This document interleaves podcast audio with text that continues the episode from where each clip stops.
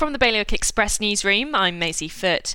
Hospitality industry heads are holding urgent meetings with Jersey's government after fears the UK's new points-based immigration system could cut off the island's supply of workers.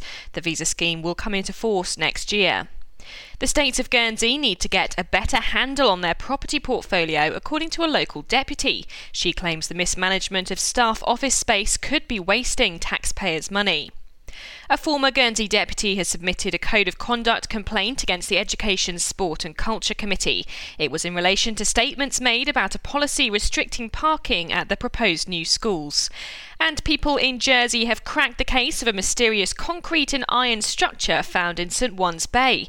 At first, it was thought to be a mine, but is more likely to be an anti-landing obstacle or the base of a beach groin. To read the full stories, visit bailiwickexpress.com. Your weather, cloudy with patchy rain and some sunshine, highs of 11 degrees. Bailiwick Radio News.